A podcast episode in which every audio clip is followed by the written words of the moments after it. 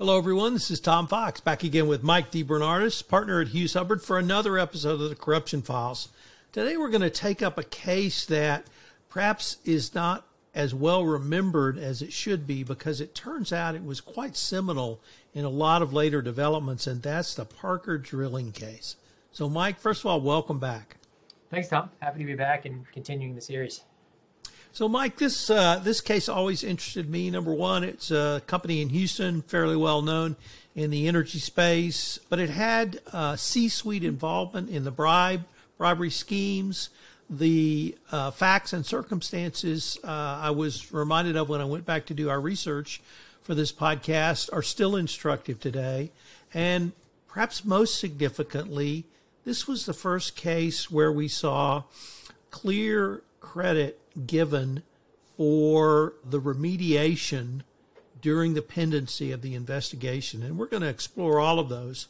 Um, this case was released on, or the enforcement action was released in April of 2013.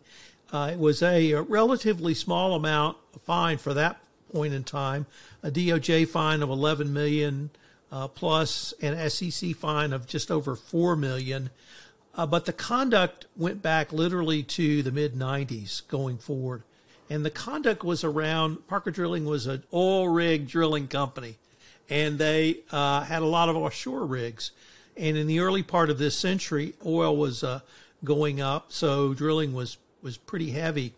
And Parker had rigs, uh, rigs going in and out of the country of Nigeria. Nigeria had a tax scheme that if you had a permanent rig on site, it was a pretty hefty tax. But if you had a temporary rig, which was uh, six months or under, uh, largely offshore, you could get a temporary import permit and your tax bill was much, much less. Parker bought a company called Mallard, which had rigs operating uh, in and around Nigeria. And that's really where this story starts because it appears that uh, this underlying purchase there was no due diligence from the compliance perspective. There was no look at the agents. There was no look at sort of the tax regime these rigs were under. And that was in 96, and Parker continued to use the same companies to get rigs into this temporary import permit tax regime. That happened until about 99 or the early uh, aughts of this century. And at that point, the agent, that the legacy agent from Mallard, said that they could no longer provide that service. Uh, so Parker switched over to Panalpina, whom we have talked about previously, and Panalpina was able to get this temporary service, but it was pretty clear from the facts and the criminal information that they were fudging these permits, providing full information because these rigs were staying in Nigeria longer than six months. So under the correct regime, you had to leave every six months and come back, or you could had to get an extension. Well, after a couple of years, it turned out that Panalpina could not get the temporary permits. So Parker solicited and received advice from an unnamed outside U.S. law firm, identified that way in the information, and that law firm recommended a new Nigerian agent that recommended agent had no experience in the energy space, had no experience in the tax world, was known as a quote fixer end quote. And that agent was able to, with the help of fraudulent filings from Parker, uh, continue the tax abatements through the tax import uh, regime or the temporary tax import permits that, that Parker was able to obtain. That happened for a couple of years.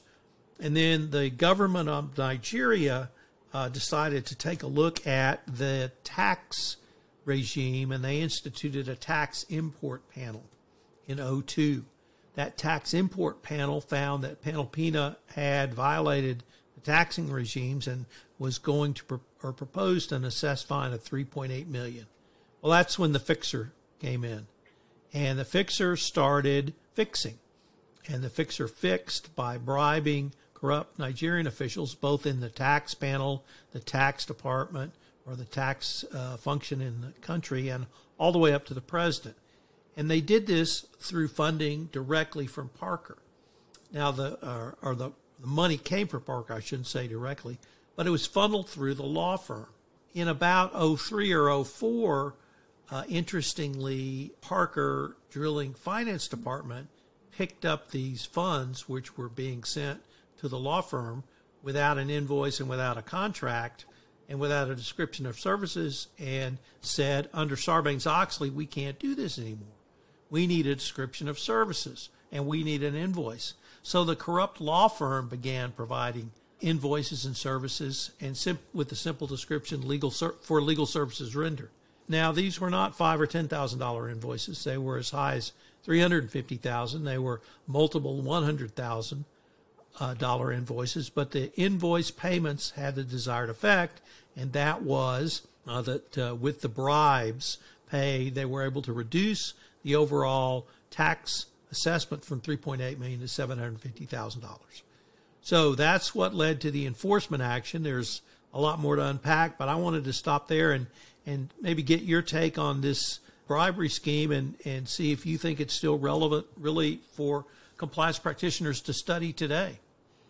Uh, yeah, no, and, and I think um, to answer that that second question first, it, it is certainly still relevant. I think we'll, we'll probably unpack some of that as we go along here. One of the one of the things that stood out to me rereading the the documents, the charging documents in this case, you know, I, I had remembered this as tied to the Panel Panalpina settlement and, and all of the, you know, the, the Tidewater and Transocean and, and uh, Shell Nigeria settlements that went along with it. And part of the reason I remembered it that way is that it still says that it's related to Panalpina, that, that this investigation came out of the Panalpina investigation. Um, but it's, it's a little bit different, right? Because the Panalpina related uh, cases really were, as you described, Panalpina maybe bribing customs officials to avoid this this import tax or to you know accept these fudged documents. The focus of the of the information here is really on the efforts, not on Panalpina, although that sort of created the mess, but the efforts of, of this uh, referred to as the Nigerian agent, um, the fixer, as you said, to reduce the fine that this special panel that was set up was going to levy on Parker Drilling, and, and I think you mentioned it was 3.8 million is what is what they were going to to levy after the the Nigerian agent did his work. Uh, they reduced the fine to 750,000, so it was a you know basically a three million dollar savings for Parker Drilling. So that stood out to me. I just kind of misremembered that, and it, it does create a, a, slightly different situation. Another situation, I think, where we're talking about not obtaining or retaining business, but but of, of obtaining an improper advantage, and uh, in the language of the FCPA. The other thing that that you know, given my position, that really stood out to me was the involvement of this outside law firm uh, in the scheme, really here, and um, you know, as you mentioned, the the all the payments were routed through the law firm. The law firm introduced the agent to uh, Parker Drilling as, as a potential solution. The law firm provided his bio, which, as you mentioned, didn't reference any particularly relevant skills uh, for the job. Uh, and Parker Drilling, of course, didn't, didn't do any additional due diligence. It's just not a fact pattern that you see very often, and, it's it's another kind of interesting fact pattern to consider for compliance professionals as you're as you're looking at risk areas and um, looking at areas that you would you know typically consider to be very low risk or or, or, or no risk. Uh, just a reminder that, that maybe there is no such thing uh, as, as low risk or no risk. And then, you know, I think the final thing that stood out to me is, you know, when you look at this, even the criminal information, which was which is for a substantive uh, uh violation of the uh, anti-bribery provisions of the FCPA, it reads more like a books and records uh, case in a lot of ways, right? The focus seems to be on the fact that uh, they're paying these amounts of money. They didn't know what was happening with the money necessarily, although it was, it's it's sort of alluded to that it was, there was entertainment involved, but the information is not specific about what actually happened with the money. But what they are, what they do focus on is that you know you have all these sort of fake, very very obviously fake invoices or, or invoices that don't accurately describe where the money's going. Very poor internal controls at the time, and so it does read more like a books and records case. I think, if I remember correctly, the SEC did charge them with a books and records violation. Um, but it's interesting to me that they landed on a substantive anti-bribery charge when, when it, it certainly reads more like a books and records charge. And that probably relates to the next fact, which I really should have mentioned uh, before in my recitation, which was we had CEO and general counsel involvement direct C-suite involvement in this. And at that time, I thought this it took this case really to a different realm, and and that may have been one of the reasons the um, DOJ was so excised in this matter. But Mike, there was even though this started in '96, I really felt like the bribery scheme still had relevance for today's compliance professional uh, because clearly uh, M&A was a part of this or lack of M&A due diligence. And as you, you pointed out, was the lack of substantive due diligence on the agent, uh, the final agent they used. I was very intrigued that internally Parker Drilling's finance department picked this up in the context of SOX certifications. So it shows, I think, that we've all speculated as to what led to the explosion of FCPA enforcement in sort of 04 to 08, and, and some people think it's it's requirement under SOX that finance could go and say we now have to demonstrate uh, documented evidence to back up our payments, and that that was one of the reasons. There may be others, such as national security or others, but this is really a, a case is a great example of showing how SOX and SOX certification drove compliance, and that's certainly still with us today. And for me, document, document, document was my mantra then, and it still is. And I really saw that in this case as well, tied together with the point you, you brought up, which is it's not simply a quid pro quo of a bribe to get a contract, it's to gain a business advantage. And here the business advantage was exactly that a, a tax ruling or a reduction of a fine and penalty. It was so significant that, like I said, it went all, all the way up to the CEO and general counsel. So we had, I thought, some lessons that we can still draw upon, and compliance officers can can even use these lessons in in board training or or other training. It shows the the power of internal controls uh, when you either create them or, or first put them in place and use them effectively. And uh, I'm probably gonna rue that I said this, but perhaps there is something to certifications. and if you put sub certifications in place that roll up the evidence of an act that was in compliance with your internal controls, uh, and then you certify the internal controls were effective, you know, perhaps it certainly uh, was one of the factors in this case, and perhaps I've had other internal audit specialists advocate to me that SOX was very important for their profession, and maybe CCO certifications will find out the same thing. Although, I, like I said, I already feel bad that I said that but we, we, we saw it in this case. So I thought that that was really interesting as well. But I'd like to turn to the remediation, or excuse me, the fine and penalty, and in context talk about the remediation. And I'm going to go back to the DPA itself. Early on, when I started in my compliance career, I was fascinated by the fine calculations because I thought this was, I don't want to say opaque, but certainly difficult to figure out precisely how they got to a specific amount.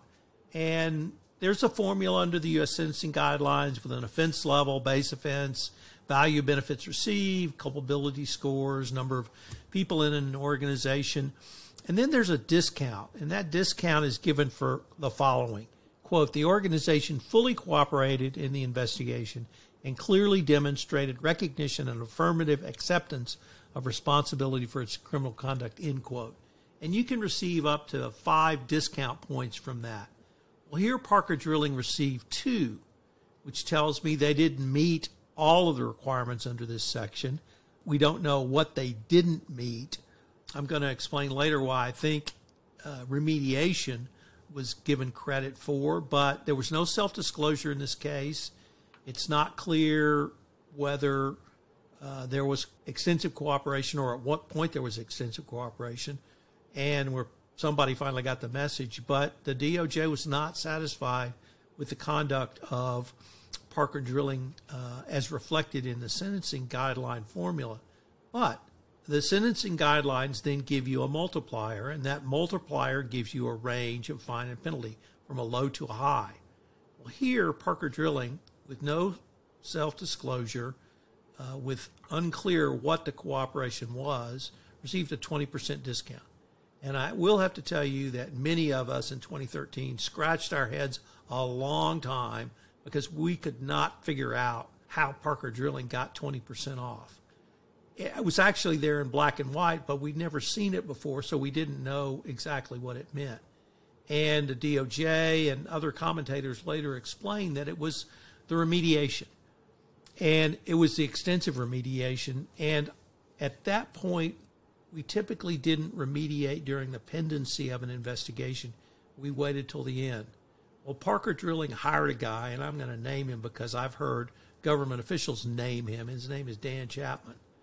And I have heard them say at conferences, he came in and put together a best in class compliance program during the investigation, which literally blew the socks off of the investigators to the point where they credited uh, significantly that remediation in the form of a discount.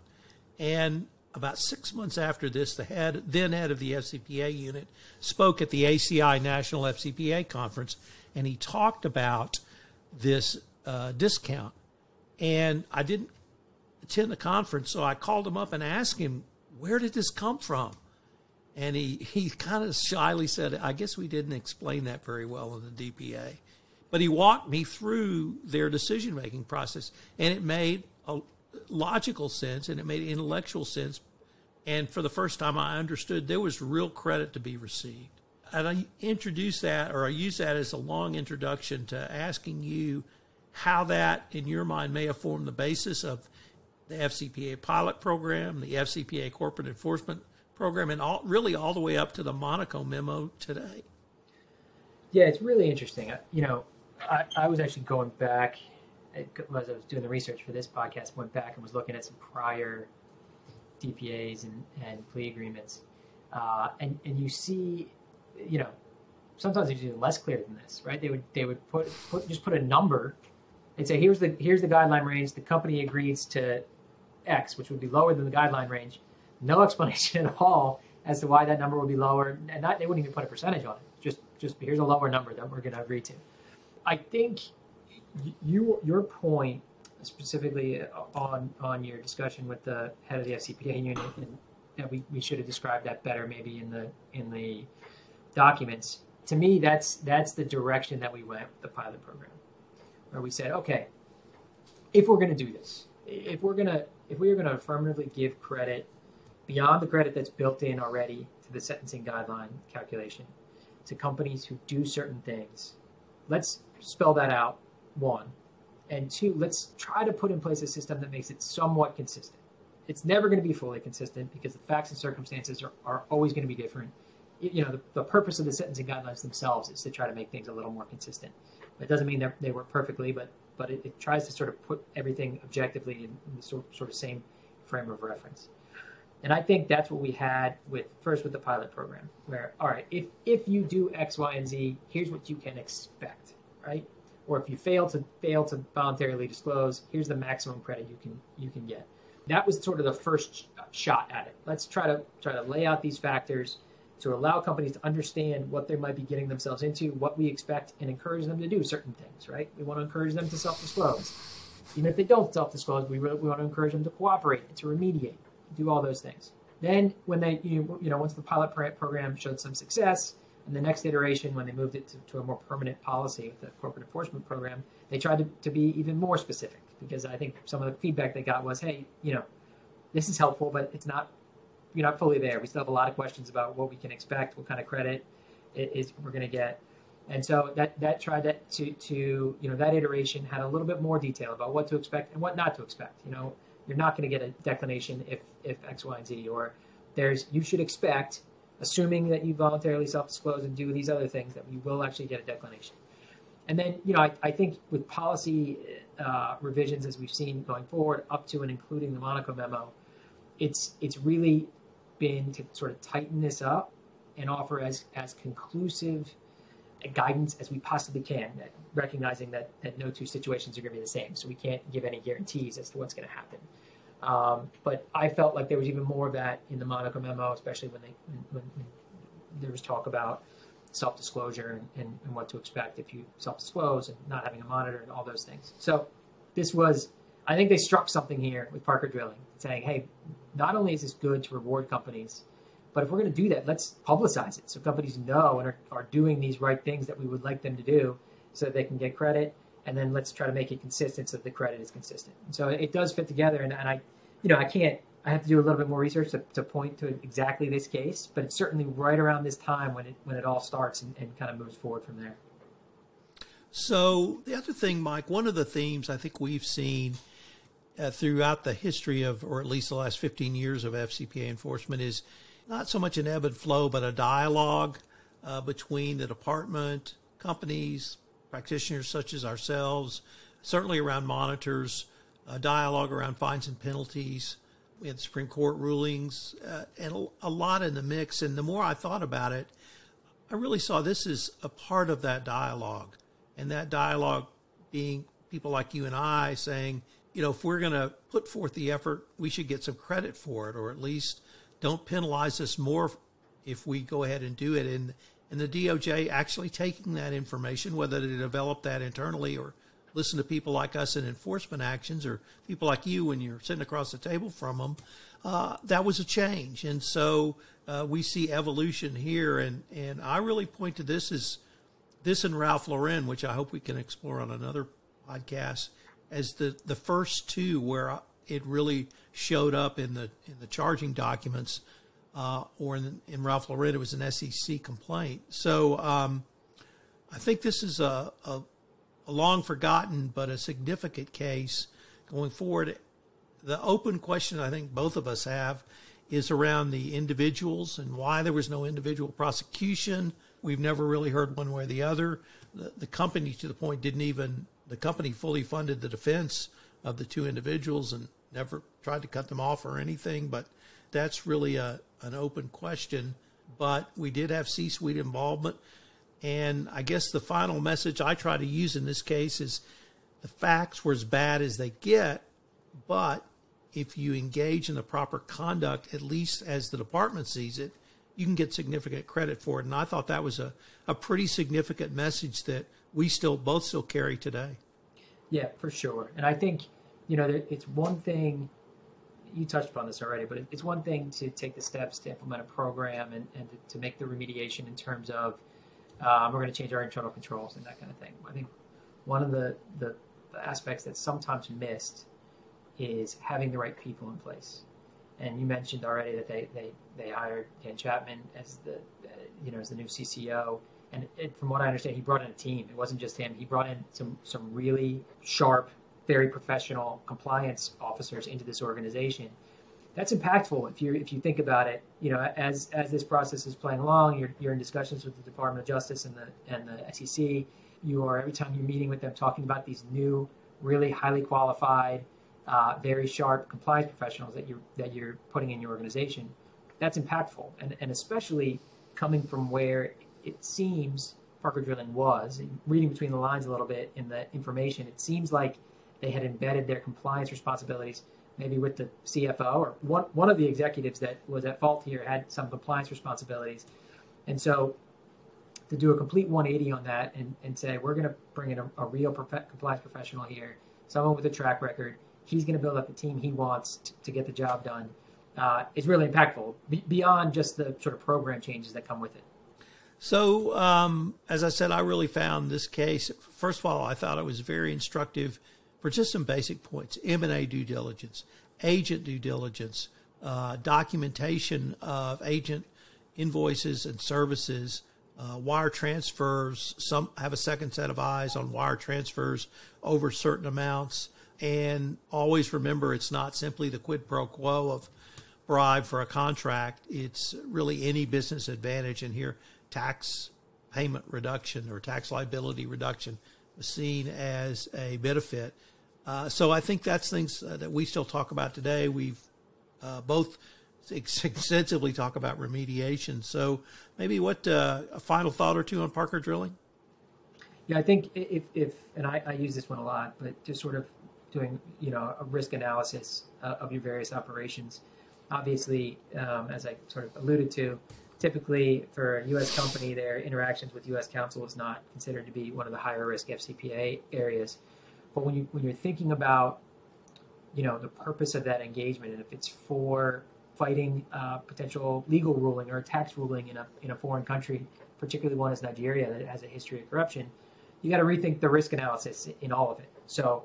Um, this is it, it's one of the hardest things I think for companies for compliance professionals is to juggle all these various risks. You're a company like Parker Drilling, you got risks kind of in in, in various different areas, um, but it, it's really focusing in on not necessarily just where that that individual or where that company that we're dealing with is, but what they're doing kind of on each step of the way. Well, Mike, unfortunately, we're near the end of our time for this episode, but I look forward to uh, what we come up with next time. Yeah, thanks a lot, Tom. It was fun.